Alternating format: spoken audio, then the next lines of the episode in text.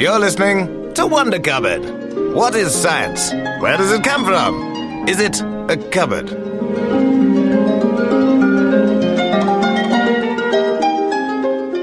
Hello, this is Wonder Cupboard. You probably know that because it says it on your screen. But my name's Ian, My name is Eleanor. and what are we going to be talking about this episode? Well, this episode I am pleased to present our first collection of Uh-huh. episodes. So we came up with a spring summer collection. Is it a capsule? Um, oh yeah, of course. It's going to be three episodes, of course, one per month. The first episode is going to be so the first two episodes are going to be about artificial refrigeration, which is such a huge topic, it turns out, that we decided to split it into episodes.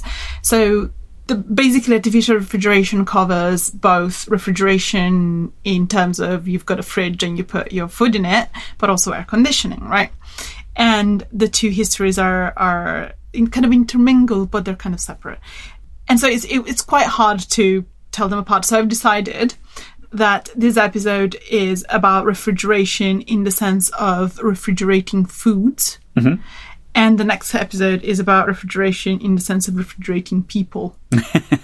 um, so it's air conditioning, but also, you know, cryogenics. Because you're like, what is cryogenics? Is it like a fridge for people, or is it a very small office building? No one knows. um, so you know, my innovative metaphysics solves of this. so these are the first two episodes, and then there's going to be one on sunbathing. Wink, wink. If you're in the UK during the COVID pandemic, wink, wink, sunbathing. Or if you're listening from the future and you have forgotten about all this dispute about who sits on the grass and who doesn't, good for you. Cool. So basically, I say cool quite a lot in my in my day to day life, and that's going to come across as if I'm trying to make a pun throughout this whole, mm. basically the first two episodes of our spring summer collection.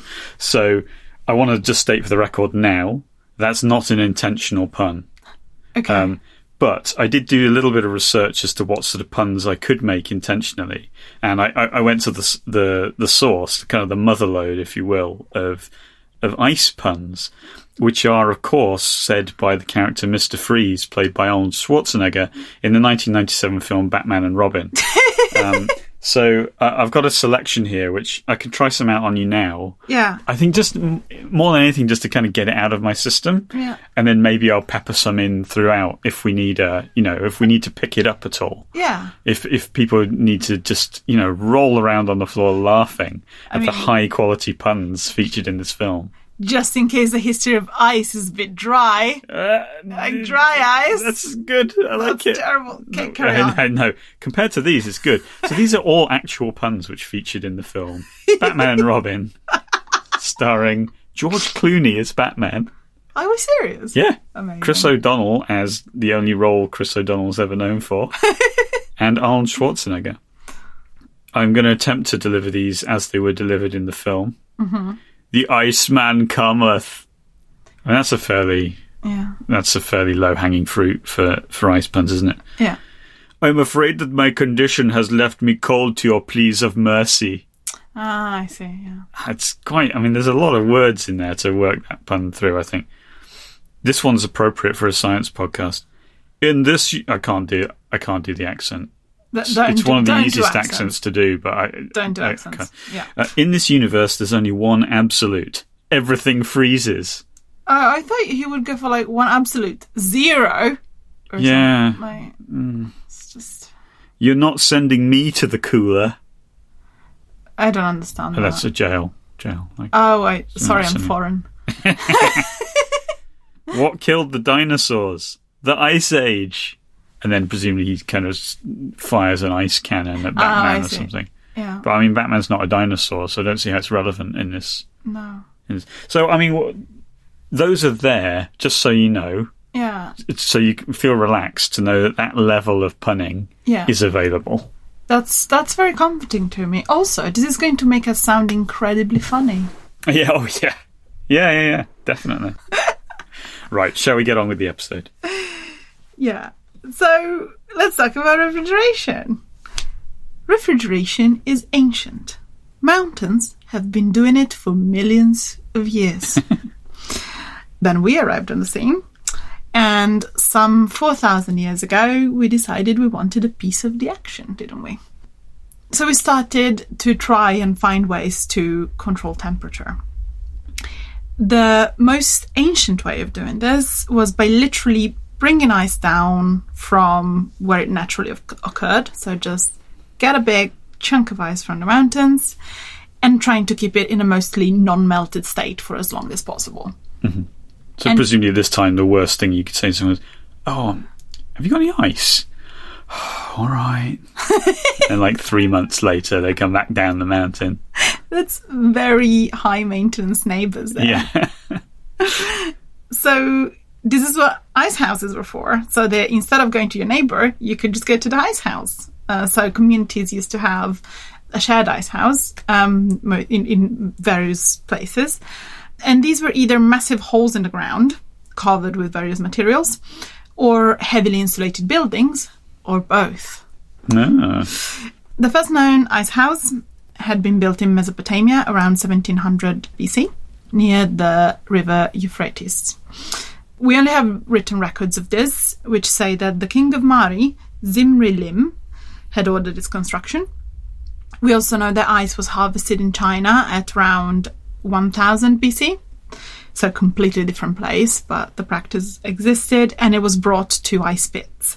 Apparently, the filling and emptying or of ice cellars were occasions for celebration, and there was like a hmm. religious aspect to this. Are Other people who put ice in holes to keep it cold? Hebrews, ancient Greeks, Romans.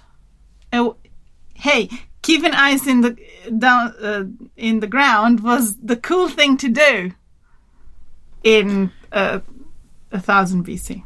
So let's carry on with the episode. I, I'm only kidding. I loved it. I did. The first proper ice keeping building, which was also an ice making building, and that we have still examples of, is a Persian design, and it dates back to 400 BC. They are called yakhchals, and they are basically conical buildings with a storage room underground as well. So they work through evaporation. Water evaporates and keep things cool inside. So when water evaporates, that's what it does. Like, So the, Okay. wa- the water's absorbing the heat energy of whatever's below it and evaporating away. Exactly. So the the mm, sort of overground part of the building was made with a mixture of sand, clay, egg whites, lime, goat hair, and ash, uh, because it had insulating properties and was also waterproof. So it's an excellent material. They could be used to store foodstuffs, but mostly they were just used to store ice. So the ice would either be brought down from the mountains as before, or it was made in this part of the yakhchal, which was uh, like a um, separate chamber um, on the side of the yakhchal where it would be more shady in winter. So that they would put water there, let it evaporate, ice would form, and then it would be brought inside in the storage room. So they were keeping this. They were making the ice in the winter. and They were keeping it all through into the summer. Yeah, uh, yes. I mean the melting. So some some physicists have actually calculated the melting rate of this. There are some. The numbers are a bit here and there, but in summer I think it was like twenty percent of it was still there. Like Okay, but that's know, still impressive. there's still quite a lot. Yeah, by the end of summer. So at that point they were starting to making it again, right? Yeah. And we'll see how ice was actually made in summer as well in other places. Um, also, fun thing about the Persians. So they are believed to be the first people to actually preserve food with ice in summer. Huh. And not only did they preserve it, because while you have all this ice, might as well have a bit of fun with it. They used to make cold treats, um, like sorbet and faloodeh, who which is still eaten today. It's um it's dessert that I've never had, but I want to. Because it looks lovely. It's made of frozen rice noodles f- flavored with rose water and lime. Wow, that sounds great. It sounds delicious. Unusual to my palate. uh, like, I don't know. The idea of eating frozen rice noodles is unusual to me, but the flavors sound fantastic. Yeah, it looks like a bit like granita in a certain Ah, okay. sense. So it's like just the shape is slightly different. It's kind of starch, like it's like frozen starch or something. Okay. Like that. And they look so pretty as well. I looked up photos. It's amazing. So, yeah. So as I said, each town would have a few yakhchals to share, and some of them were massive. Like the biggest surviving one is 18 meters tall. wow. So imagine this 18 meters tall cone, essentially. It's just it's quite impressive. That's like so. That's like just slightly shorter than the width of a swimming pool. That's really tall. it's really tall. Yeah, or you know, a six floor building. After antiquity, there is somewhat of a lull in historical interest around this because not much else happened.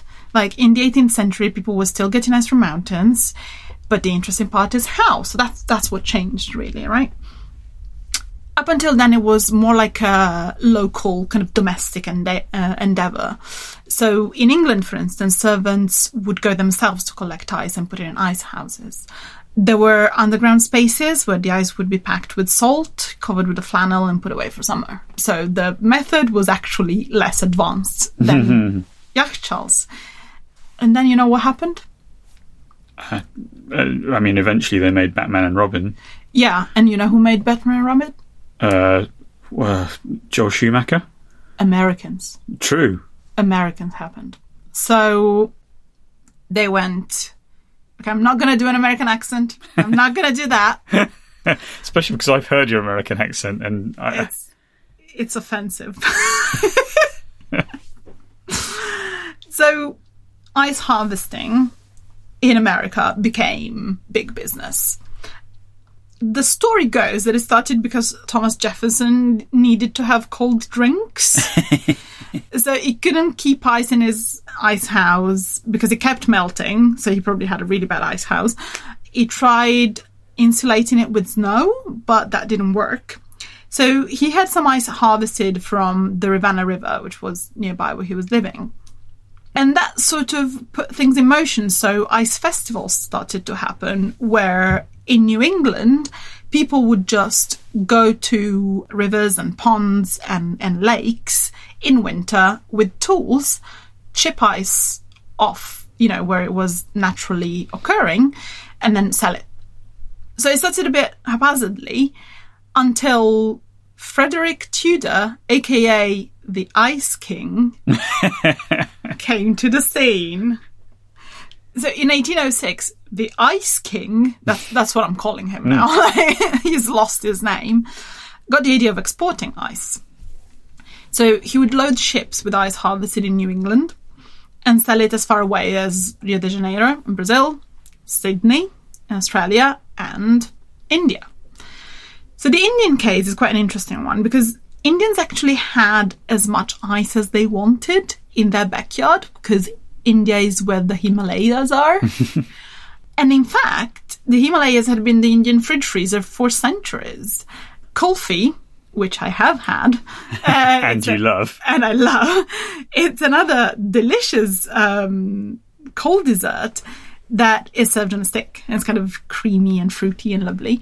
And it had been made since the 16th century. It was made on the Himalayas and then brought down to be enjoyed as dessert, you know? In fact, the way it was insulated from transport was the reason why it got its creamy texture because the insulation prevented ice crystals from forming. Mm-hmm. So it kept creamy. So yeah, so they, they had ice, right? But guess who didn't like Himalayan ice? The Brits. Brits didn't like Himalayan ice because they were like, it's it's dirty and it's a lot of work bringing hmm. it down from the Himalayas and stuff. You know, why doing all this when we already have these American fellas that can bring it over in a convenient ship? And so that's what they did. Actually, the Ice King's agent on his very first trip had managed to secure very advantageous terms for ice commerce. ice ships didn't have to wait for customs to do all the usual checks. They could just bring directly to warehouses from the harbour.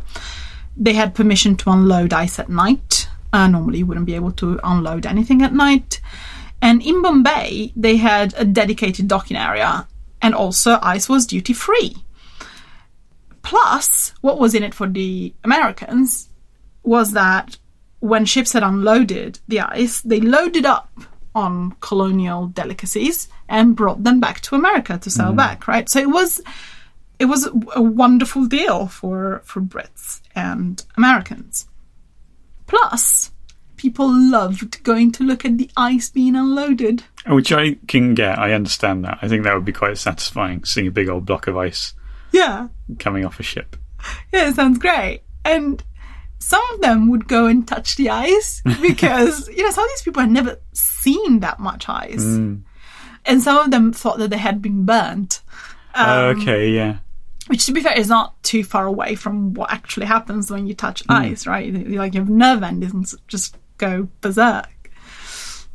So yeah, so over time this became more of a structured commerce. So ice houses in Mumbai and Kolkata were financed with taxes. And piggybacking on the ice trade, American apples and butter and Spanish grapes were also sold there. So it became a proper, well structured system, right? In America, ice became a domestic staple, and so did the Iceman. There's a lot of really fun characters in this story. Um, I'm just picturing like a cartoony man with a block of ice coming to your house, uh, and then you put it into an ice box. Um, He's got a good, a good white cap. yes, He's got a white cap. yeah, and he's quite jolly. Mm, Yeah. And you know, by the 1880s, most houses had ice boxes, which were these pieces of furniture that all they did was keep ice. And Iceman kept working well into the 20th century. Up until the 50s, some American households would still have house delivered that way. Now, this seems like a wonderful thing for everyone involved. But was it? What's your guess? Um, I'm going to say no. Correct. it was not good for everyone involved. Harvesting ice was grueling work. It was all done by hand with sharp tools like saws and hooks, and obviously at freezing temperature, right? So you would have these blocks that weighed between 100 and 200 kilograms sliding around in these conditions.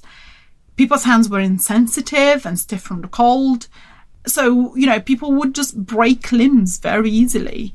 People would drown in rivers and horses as well. And after all that, only one tenth of the ice was actually loaded on the ships. In the 1820s, Frederick Tudor, the Ice King, um, helped by a collaborator, created a new method of harvesting ice, which consisted in ploughing ice fields.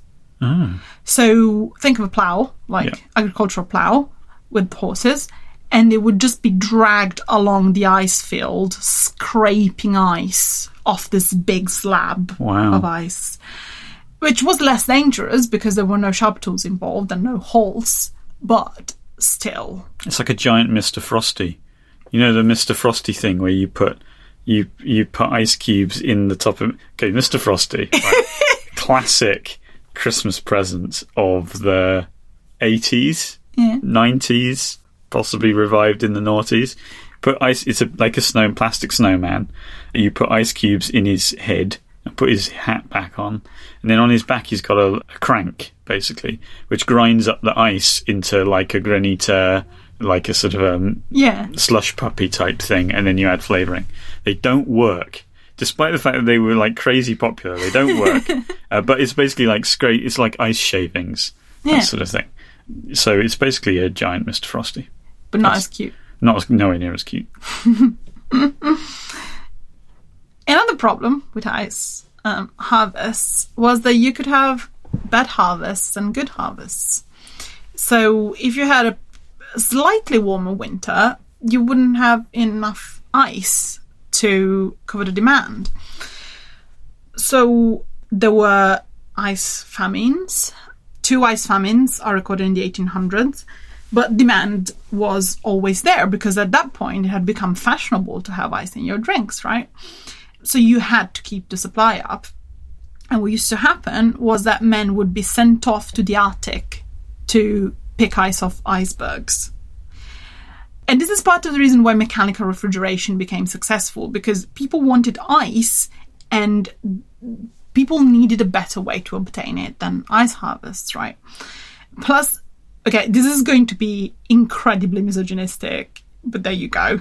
There was a rumor in the industry that during the war, housewives left behind by their army husbands would get a bit like too mm-hmm. friendly, would get the hots for the icemen.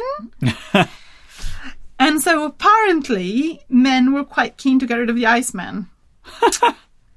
so Wow. part of me wants to tell these poor innocent 1950s suburban husbands about plumbers and pizza delivery men with extra salami uh, and all sorts of other things that have been invented to cover the same needs later on mostly in adult movies. I mean, if any adult movie makers are listening and they need a plot for their 1800s set uh, porn film, then um, we will be charging Yeah. for the royalties on that. for a fresh take on this. Man i'm making all the stupid puns now. What's up I think I got them all out of my system at the beginning. let's talk about making ice how do you make ice I I, I fill up the ice tray, yes uh, the plastic ice tray, and I, it's got a lid because it's quite a good ice tray. Yeah. And then I put it in the freezer, and then I wait. And then I open the freezer like an hour and a half later, and it's not done, and I'm disappointed. uh-huh And then I close the freezer, and then I check, and then I don't have a gin and tonic that evening. Well, funny you should mention that because that's pretty much what Indian and Egyptian people were doing around 500 BC. Oh, I mean, not quite.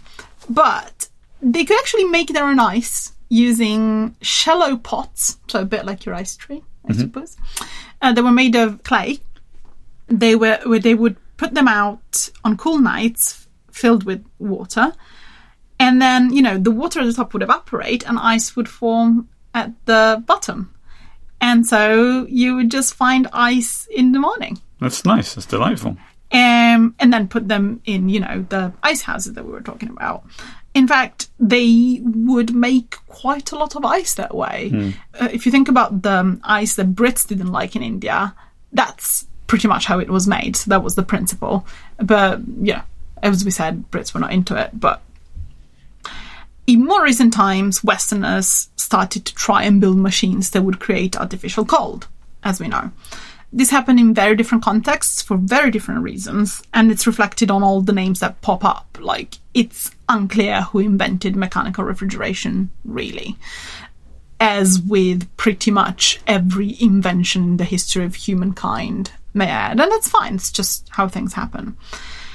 So you could you could say that the first refrigerating machine was made by a Scottish scientist called William Cullen in 1756. So it was presented in 1756. He used uh, ether, which was a common lab solvent at the time. He made a pump that basically lowered the boiling point of the ether, so the ether boiled, absorbing heat from the surroundings and it actually made a little bit of ice as well.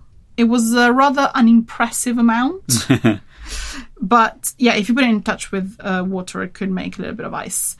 I don't know. At this point, it seems a bit grand to call it the first refrigerating machine. Like, like at this point, let's just credit the Egyptians because yeah. yeah. Also, no one followed up on this. They just went, "Oh, cool." Okay. Ah, ah, so, so I did there. Mm, sorry. So other scientists experimented with different liquids. In 1758, Benjamin Franklin uh, and John Hadley used alcohol to do something similar. In 1820, National Treasure Faraday um, managed to liquefy ammonia, which was actually the first step um, into modern refrigeration. So ammonia could be liquefied and then released as a gas, be liquefied again, Um, and this is basically how refrigeration refrigeration works nowadays as well. When a substance goes from liquid to gaseous, it takes heat from the environment and then it releases it. So that's kind of how refrigeration works. Um, I have also found a reference to vinegar and wine being used as coolants.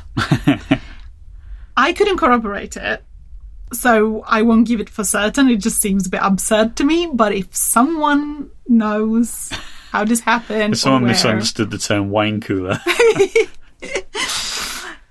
yeah. So if anyone knows, just let us know. hey, shall we tell them how they can let us know? Let's do that right now. You can let us know. You could email us at hello at wondercupboard.com. You could also talk to us on Instagram or Twitter, which are both popular services. On Instagram, we are at Wondercupboard Podcast. You can send us a message and look at our pretty pictures. On Twitter, you can send us a message at Wondercupboard and also and look at our pretty text. And Yeah. sometimes it's pictures. Yeah. Sometimes we share news, we share fun facts, we retweet people we like. Yeah. Um. So yeah. if you're into science communication and the study of science technology as we are, then follow us on Twitter because we put all the stuff that we find that's interesting to us there. So at Wonder Cupboard on Twitter, follow us. It'll be delightful. We'll all have a party.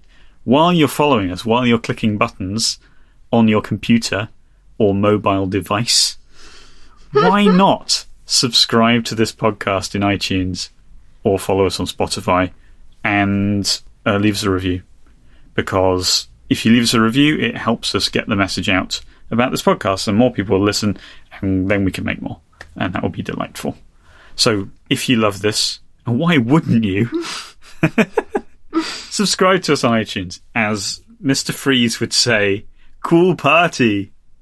Okay. I mean, some of these are really, the quotes are very context dependent, I would say. Yeah. Let's carry on. So we're talking about refrigerating machines being built. They were also built outside of labs, which increases the amount of candidates for first refrigerating machine. So one such candidate is the one made by John Gorrie, who was a doctor. He had patients with yellow fever and wanted to cool them down to give them relief. So he created a machine that made ice and blew air over it, which of course is more kind of an air conditioning thing, but it's still quite an important step. Even though, again, entirely inconsequential, no one cared for it, he couldn't get funding for his invention. That was it. Basically, he invented it in 1830, managed to patent it in 1851, and no one did anything with it. Another name that pops up a lot is American businessman Alexander Twining, who is said to have started commercial refrigeration in 1856. Yet another first guy to make refrigeration machines, blah, blah, It's blah. getting to be a bit like the oldest pub in London, of which there's about seven. yeah. um. So yeah. So the the last one is Karl von Linde, who worked for a brewery. Uh, the Spaten Brewery in Munich, um, which still exists, makes okay beer. Um, Eleanor's beer reviews. Oh, there will be Eleanor's beer reviews. now we're, we're talking about lager beer, right? Uh, so it's kind of the cold fizzy kind. The, you know, you're like fizzy water, but with who, which has looked at hops at some time in the in, in the past. It's like it's homeopathic beer, basically. so it needs to be processed in a cold environment. Hence, at the time, it could only be made in places that were naturally cold, such as Germany and Northern Europe, and only during the cold months between October and April. So, having an artificial cooling system would extend production, and in fact, it did. In 1873, von Linde created a machine using ether as a coolant, and bam, you can have shit beer any time of the year. That's a great slogan. Yeah. I'm surprised they didn't go with that. Probably doesn't work as well in German. I mean, let's face it, real beer Oh, okay. Okay. We've said we're on, we're we're undergoing the process of beer review. No, because yeah, okay. I am a bit annoyed because in some of these accounts about von Linde, which there are many, they're like, oh well, only after mechanical refrigeration due to this German guy, then anyone could make beer everywhere. I got news for you, dudes.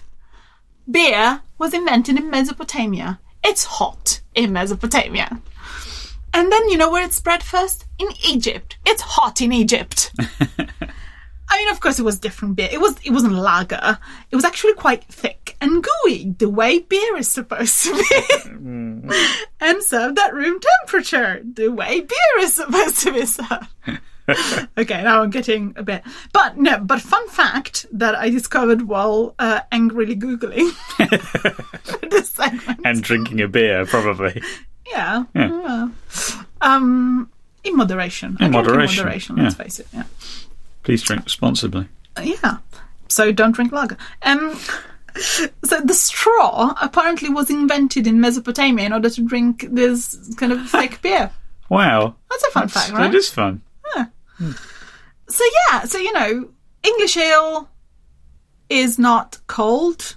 It was made in medieval England by women who would make it for everybody. It was drank instead of water, right?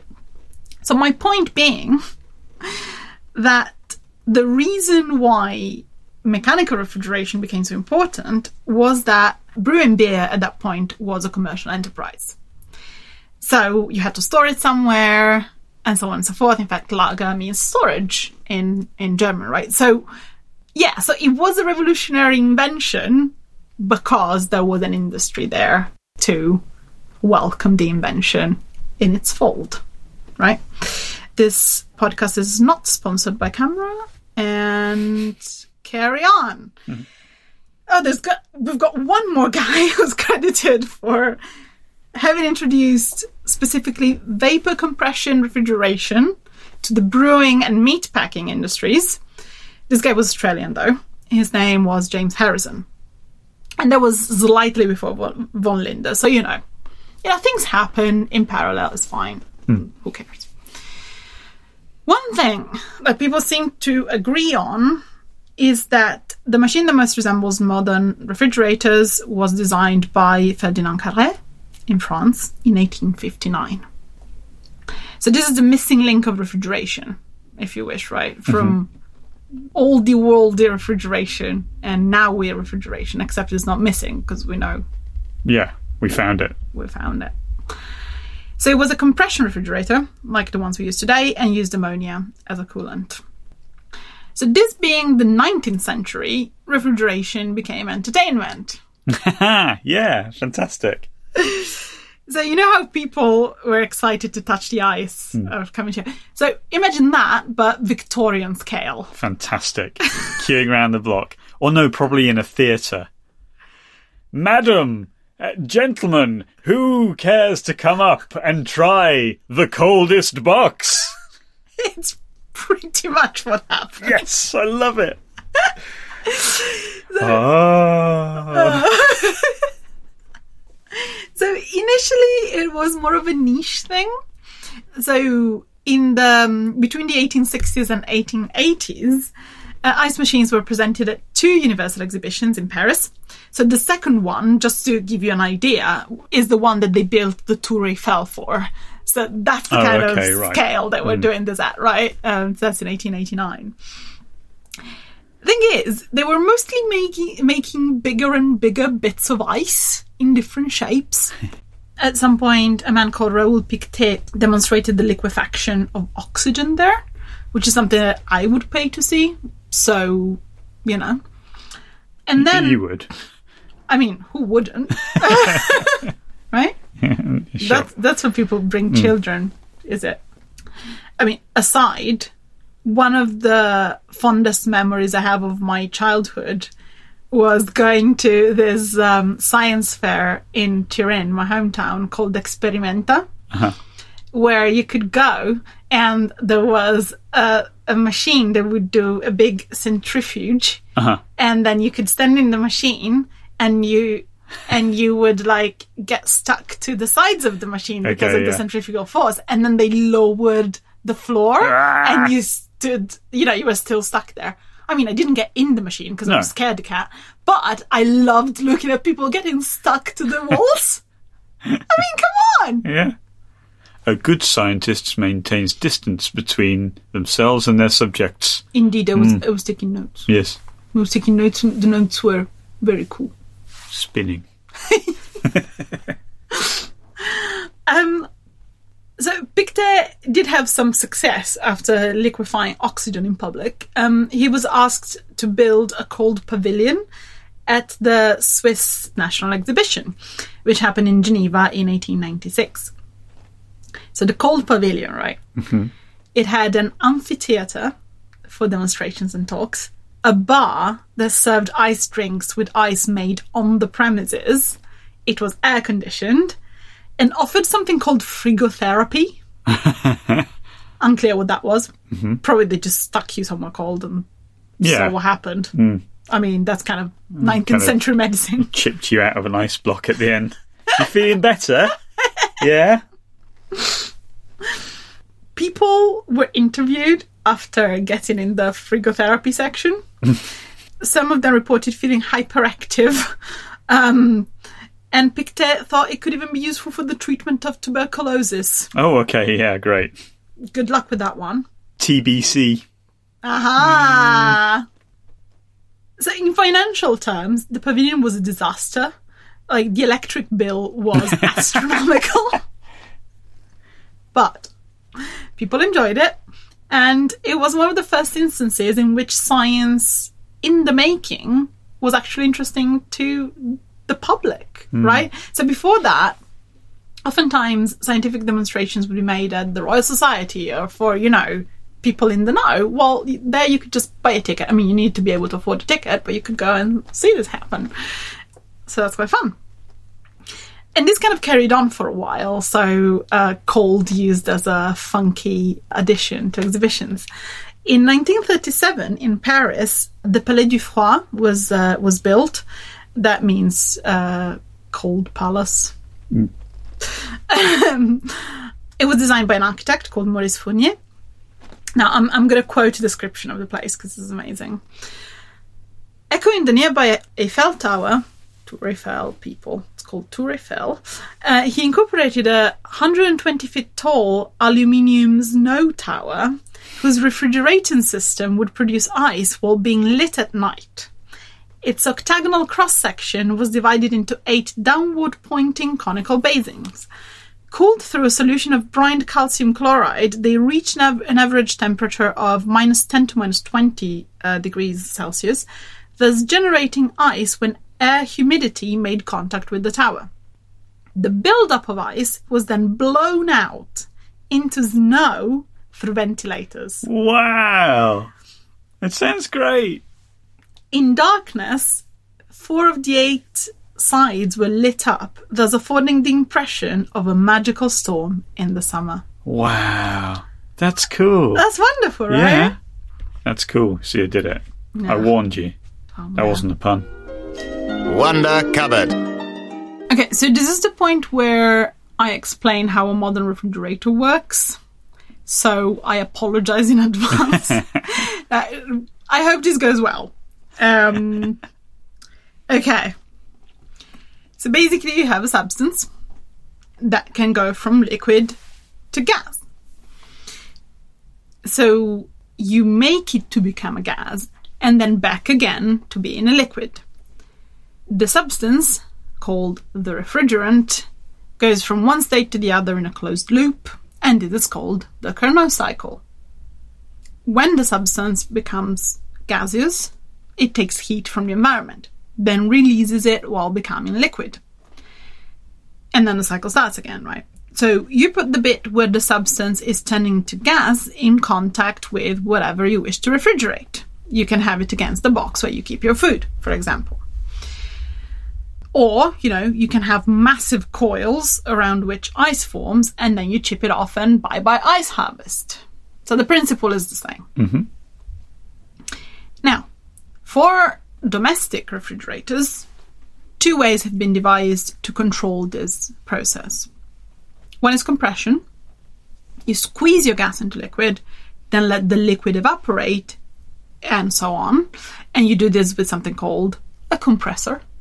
And this is how your refrigerator works at home. I can reliably say that anyone who listens to this, that's how your refrigerator works. The other one, the other method, is absorption. So the refrigerant is heated, it evaporates, and is then absorbed into a liquid that is usually water. As it dissolves into water, it becomes liquid again and cools down. Pressure in the system changes automatically as this happens, and the cycle starts again. So, this is how gas refrigerators used to work. I said used to work because who has heard of a gas refrigerator, right? And why do you think that is? Spoiler alert, got nothing to do with efficiency. Is it because they kept exploding? Ish. It sounds explody to me. Well, fun fact the explodey ones were the compression ones, Oh, oh actually. oh, good. Okay, great. Good. So these ones didn't explode. so yeah, it's not a superior design in itself. Mm-hmm. So how did this happen? Okay, so as we said, the compression refrigerators were exploding. They leaked a lot as well, and this was occasionally fatal. So in the twenties, a lot of people died from leaking compressors in uh, in refrigerators. In fact, in 1926, a whole family in Berlin died from one of these leaks, and a notorious scientist read this on the paper, was very affected by the story, and tried to come up with a different design. Guess who that scientist was? I mean, there's lots. The big one. The big one Edison, Bigger. Tesla, Bigger. Einstein. Yeah. Einstein. All right, fine. So Einstein's, Einstein read this thing on the paper. I was like, this is not right. And so he he partnered with his friend Leo Szilard, who was also a physicist, and they came up with a design that uh, didn't have any moving parts, so there was no leakage uh, to be had. It solved the problem beautifully. They tried to patent it 45 different times in different versions, but it just, they never managed to patent this. Eventually, what happened was that the liquid itself that was used as a refrigerant changed. Um, so it used to be ammonia that was highly toxic, and it was replaced by freon. So at that point, the problem of that the leak um, constituted wasn't so bad anymore. I mean, nowadays we know that freon is actually quite bad for the environment because it's uh, CFC. Um, So it degrades the ozone layer if Yeah. it gets out into the atmosphere. yeah. So who knows? Maybe we are overdue a revival of uh, Einstein's refrigerator. But yeah, so Einstein's refrigerator instantly sounds like a an Edinburgh play put on first by first year drama students. I would watch that. So another problem with compression refrigerators was that they were very expensive. In the States, they cost an average of $450 when the average income was $2,000 a year. Hmm. They were noisy. In fact, they were so noisy that most of the time they were hidden in the basement. So they were they were so the first refrigerators were not didn't have the food compartment. They were just machines that you would somehow connect to your food compartment. So there were boxes that were separate. So you bought the mechanism and sent the refrigerating bit through piping to the food box. So absorption refrigerators just had none of these problems. Like they were cheap, they were fine, they didn't leak. So what happened? What happened was that General Electric, which was a massive company, decided to make compression refrigerators because they already had some experience in doing that for big factories and for the industry. And also because uh, in the 20s they were not in very good uh, financial uh, waters, and so they decided to um, start making something that had massive appeal. And at the time, electricity was starting to become more um, popular. In well, more popular. It was like people had electricity in their houses um, in the United States, and so that meant that there was a potential demand for electric refrigerators. So in 1927, they became the first company to sell the full package. There was a motor uh, and refrigerator compartment, so you had everything in one noisy, uh, chunk of furniture. Designs improved steadily until World War II, at which point they were pretty much what we have today, um, basically. This required enormous investment in development that not every company could afford. So that's why General Electric was so successful. The ones who, the, the companies who made absorption refrigerators were much smaller and just didn't have the same muscle as General Electric, right? So it's almost uh, it's it's it's very similar to a VHS versus Betamax situation. The Betamax was a superior video format, the VHS won out because it had wider adoption. There you go. It was pushed by bigger. Well, it was pushed by porn. Yeah. I don't think refrigerators were pushed by porn. I mean, at this point, anything is possible. After the Iceman thing, who knows? but yeah, it's it's basically the same thing. Mm. And also, there's the fact that General Electric spent a lot of money in marketing. Mm.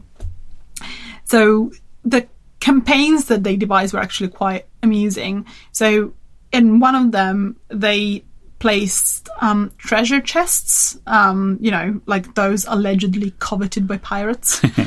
um, uh, they put them in the- Allegedly, let's not make accusations. Exactly. I've, have you ever met a pirate? No. Just saying. Mm.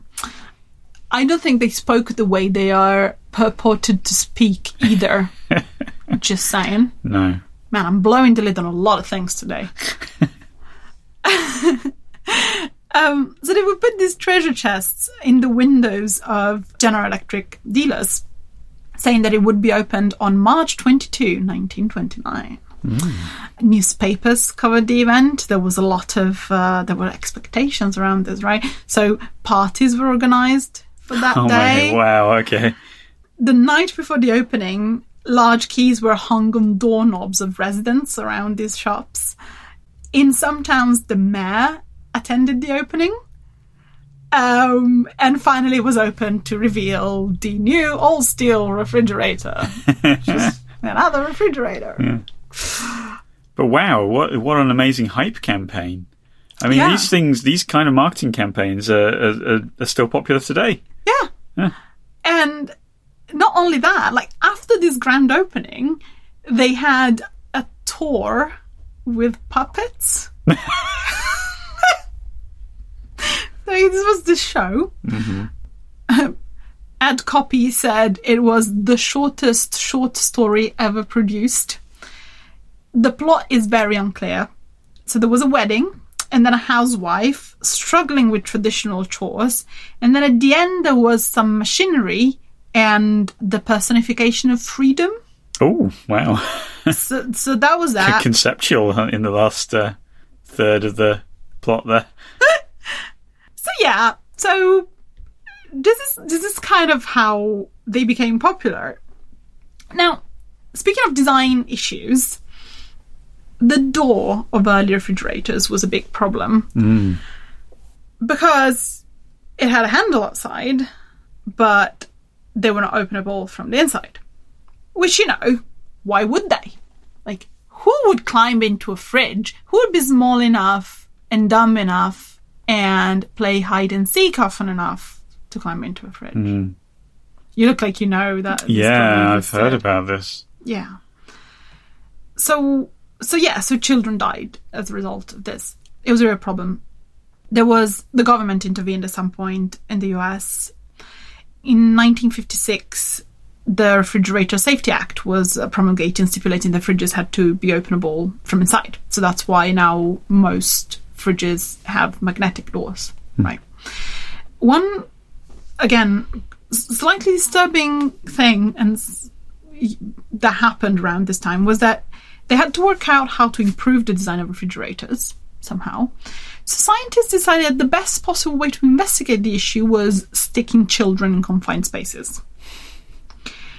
So I read this 1958 study where children aged between 2 and 5 so like 1958 sounds like a long time ago right my dad could have been one of those children mm-hmm. my dad was 4 in 1958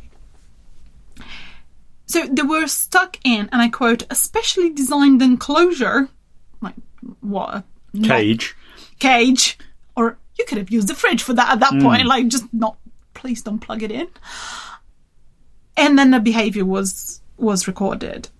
This is a quote from the study. An important result of the behavior study was the finding that when entrapped, children most often try to escape either by pushing on the door through which they entered the enclosure or by manipulating a knob release as they would a doorknob. Relatively few children pushed against the back, sides, or ceiling of the enclosure. Also known as the no shit conclusion. This is what happens when the people designing the safety for children haven't spent any time around children. Yeah, exactly. It's- And they probably, most of them had children, Yeah. but never spent any time raising them.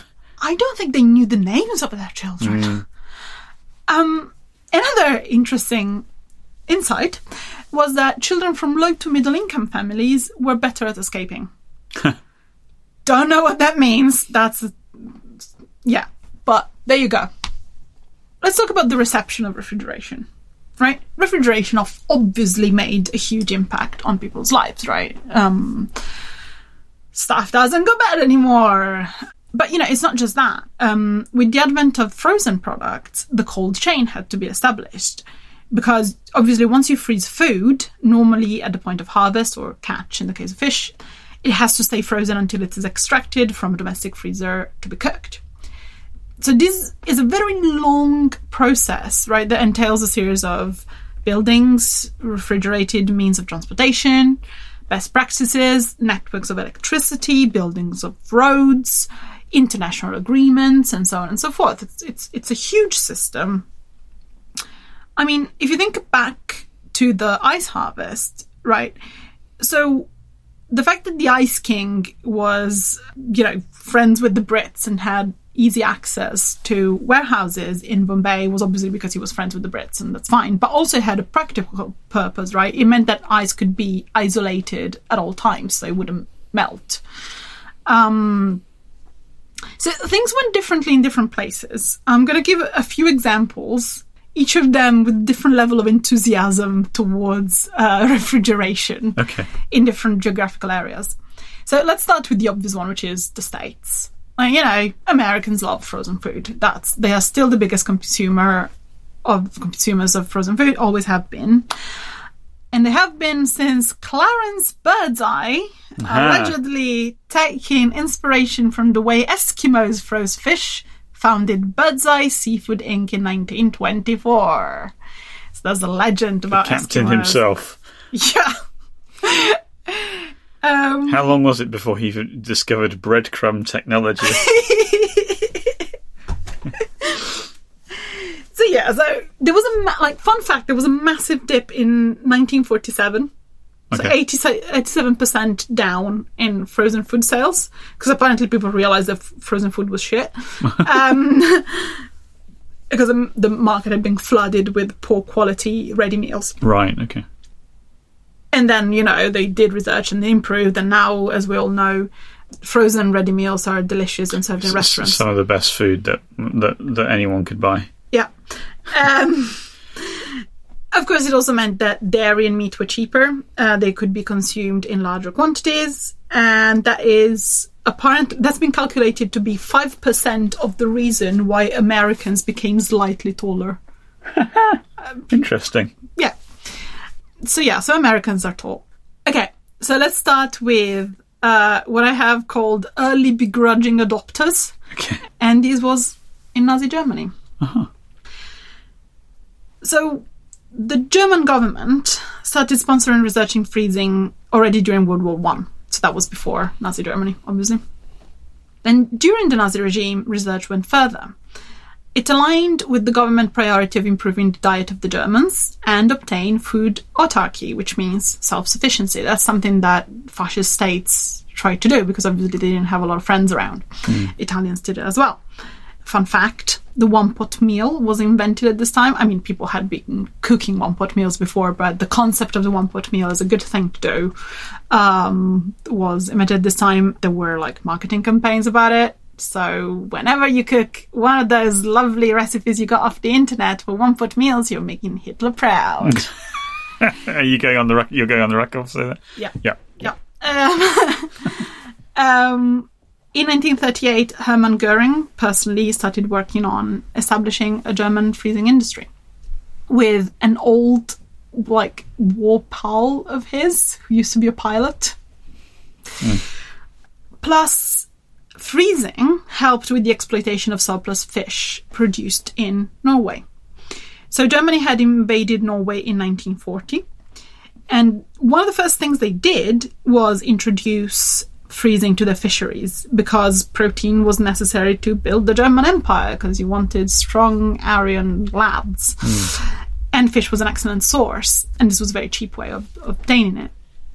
So the problem was Germans just just didn't care for it. They just didn't like frozen food. The government did, um, and also like business was interested in selling more of it because a lot of investment had been made in freezing technology up until that point. So they had to pay off some somehow, right? So a national campaign uh, was devised for this as well. The food ministry did it in the well-established style of general educational campaigns aimed at women, because women were destined to become mothers and housewives and had to learn how to raise healthy children and take care of their husbands, allegedly. Mm-hmm. so cooking was allegedly their job. so there were articles published on newspapers and magazines, brochures. The pocketbook of freezing was published in 1940, and even a film was produced called Blessing from the Cold. I actually looked for it on the internet to see whether there were like snippets on YouTube, and um, I could I couldn't find anything. But it sounds like a riveting watch. so after the war, obviously, uh, Germany lost. It was split in two. West Germany continued this tradition, so West Germany was the one that was more aligned with um, the United States and um, Europe and, and so on and so forth, right? One of the first things they did, I don't want to say anything stereotypical, but they, let me remind you that they were German. Um, they put together an international transfer route. So basically, one of the first big, probably the first big cold chain in the world. 140 companies were involved. And 350 special trucks were made to wheel food around Europe. And this was a German enterprise. Right in the 50s and 60s, then West Germany imported visions of the future from the US. So frozen food was part of a lifestyle where everything in the house was automated and streamlined. And the housewife was just merrily going around pushing buttons. So frozen food had this kind of efficiency aftertaste, right? This yum yum yum. yeah, it's pre-prepared. You just take it out and heat it up, or later on you stick it in a microwave.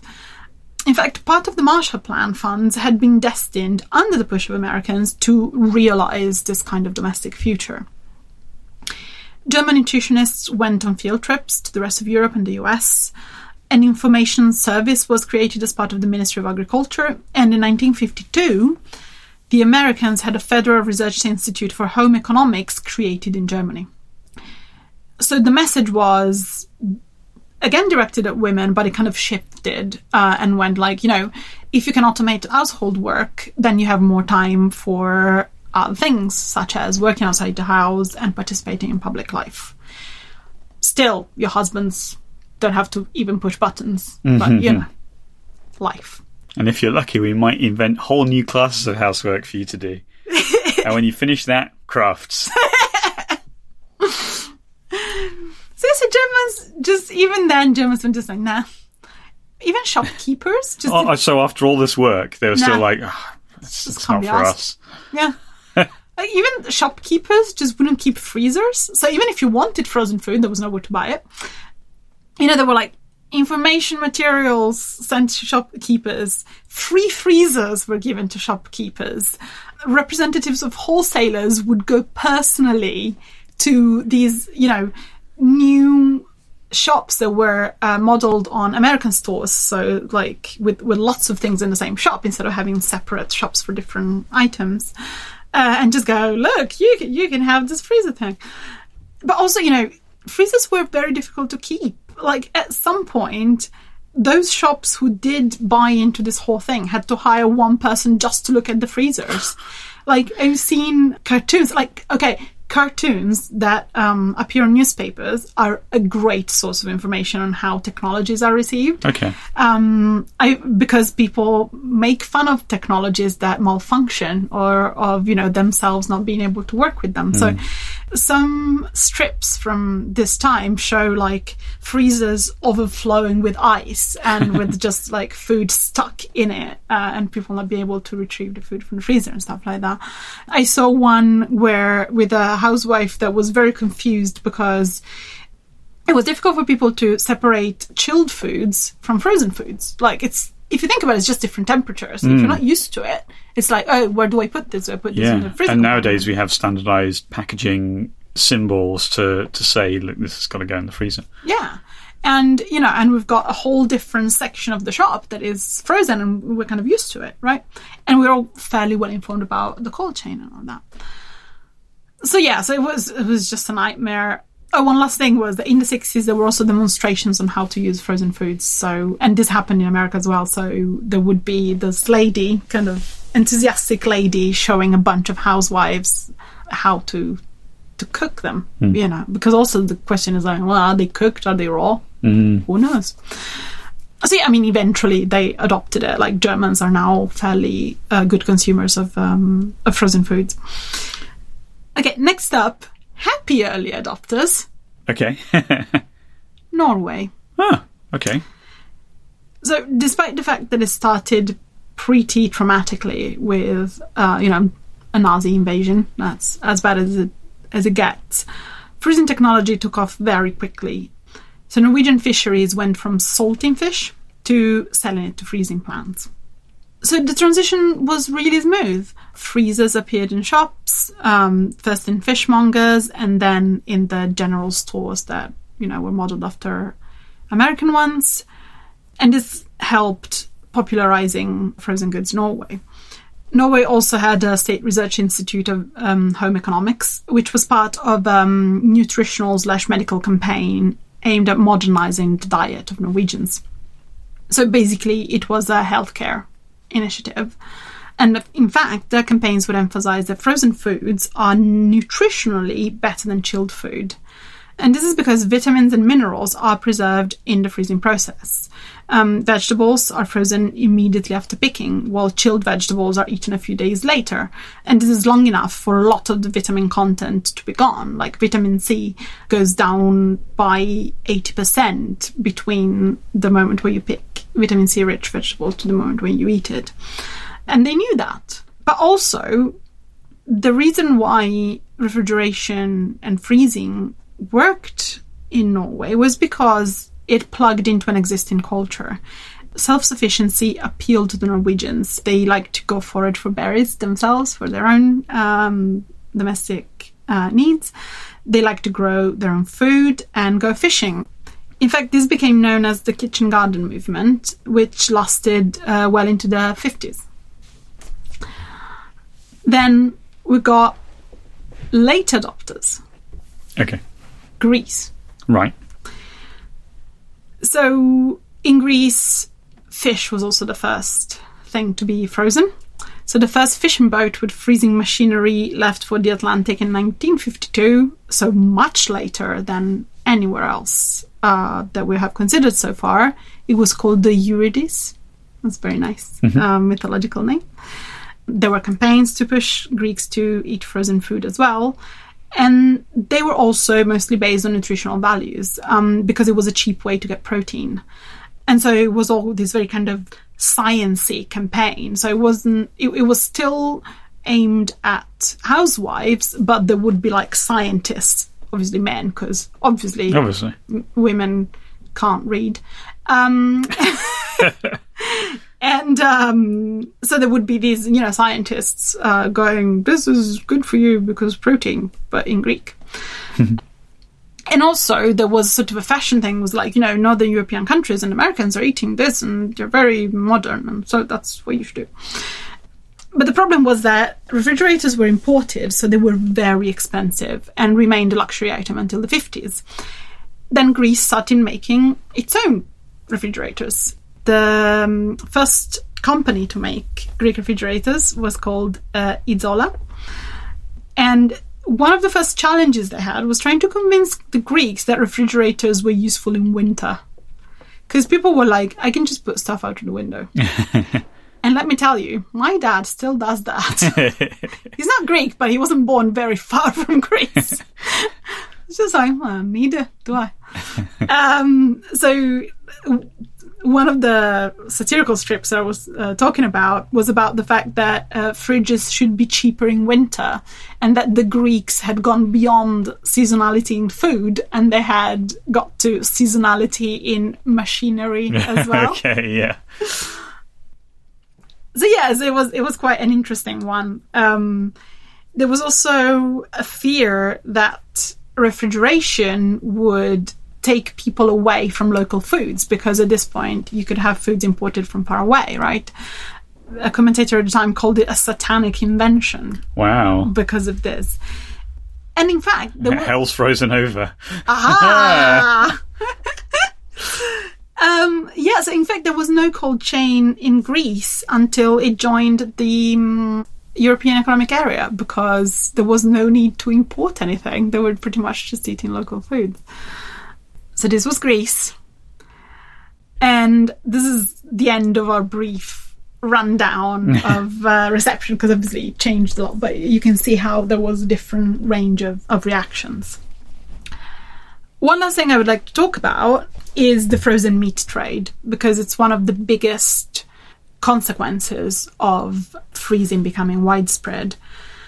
By all means, not the only industry to benefit from freezing, of course. I found this list from it's an excerpt from Ice and Cold Storage uh, magazine uh, from the first of July, nineteen um, sorry, eighteen ninety eight. So this Wow. was very early on. This is a, a, a long running publication. Yes. And there was already a trade magazine about it. If you think about it, that means that, you know, the Yeah. industry was flourishing.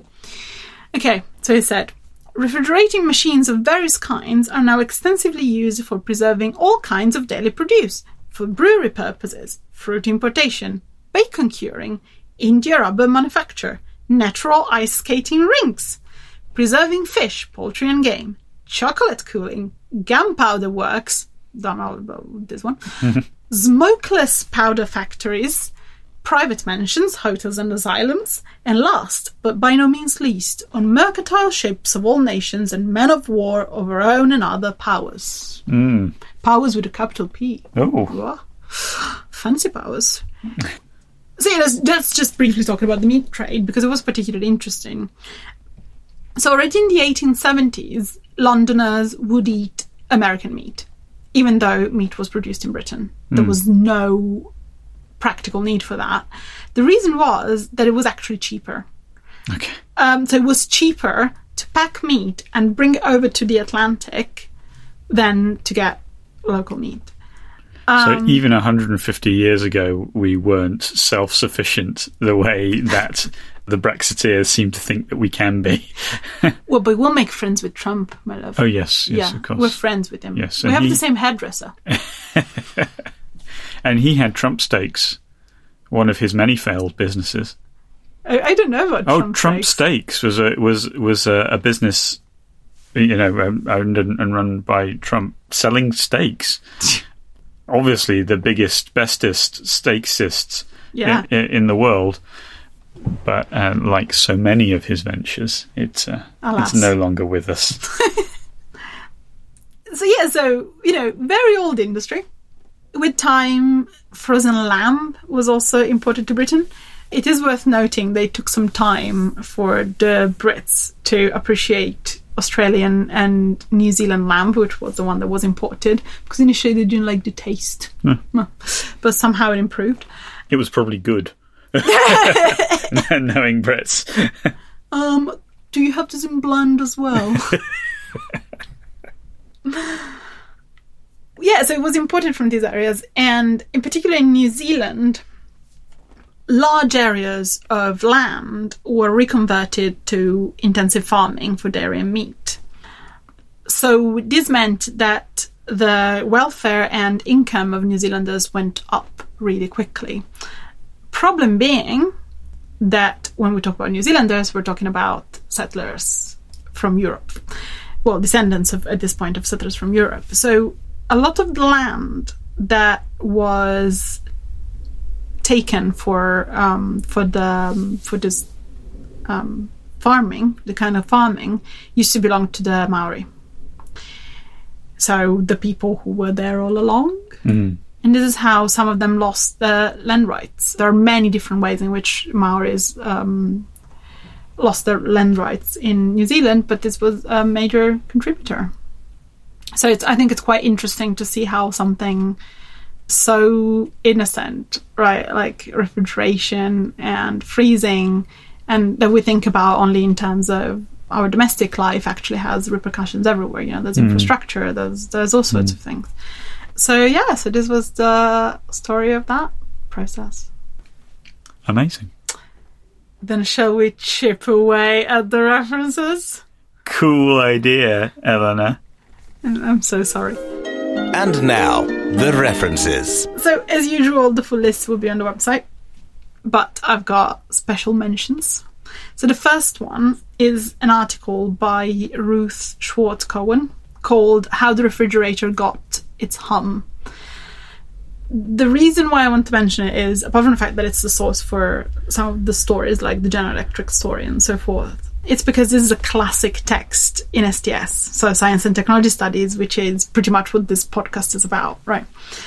And you must read it. Like, it's such an amazing analysis of a technology. So you take a specific technology and you put it in a human context, in a social context, and see what that means and how that came about and what consequences it had so this is just one of those articles that people in STS read as a formative um, as a formative read. Then I also found an edited volume called History of Artificial Cold, Scientific, Technological and Cultural Issues, edited by Kostas Gavroglu and published uh, by Springer there's a few different essays of, on different aspects of of, uh, of this, but I got the information for the bit on exhibitions from it. I got the story about Greece from it. There's quite a lot of of good stuff there. Finally, if you're really into it and we have piqued your uh, interest, there's a whole website dedicated to the history of refrigeration that is called www historyofrefrigeration.com. For all your history of refrigeration needs. I know, right? Isn't it brilliant? I'm going to bookmark it. I'll uh, I'll dip back every week, There's pictures. see what's been updated. Sounds great. I, I, I love it. I actually love a single serving website like that. That is mm. just devoted to one topic, and there is no reason for it to exist. Like it's not there to make money through ads. It's not there to promote any particular agenda. It is there as a little resource for anyone who should find it. I love that kind of website. HistoryRefrigeration.com. Um, Visit it today. do you want to mention Ian's shoelace website? Oh, well, yeah, okay, yeah. I mean, it's not refrigeration related, but uh, a- another website along those lines, which is just dedicated to one particular topic, which I love, is Ian's Shoelace website. Just Google Ian's Shoelaces. It, it- it's not run by me. There is no connection to me. I do love it though. And what it is, is a massive database of how to tie your shoelaces and also how to lace your shoelaces. Um, it's actually really, really helpful. If you ever need to lace up a shoe or a boot or anything like that, go on there first. You must. because it gives you diagrams, step by step diagrams, interactive. Each uh, lacing method has its pros and cons listed. like if you've got t- laces which are too long, Ian will suggest a lacing method which uses up more of the lace. Brilliant. It, it's a, it's absolutely amazing. Cannot recommend it enough. Read it while looking at a fridge, then it's relevant to this episode. Cool. So, what have we learned today? Today we've learned that frozen pizza is more nutritious than unfrozen pizza because it preserves more of the vitamins and minerals.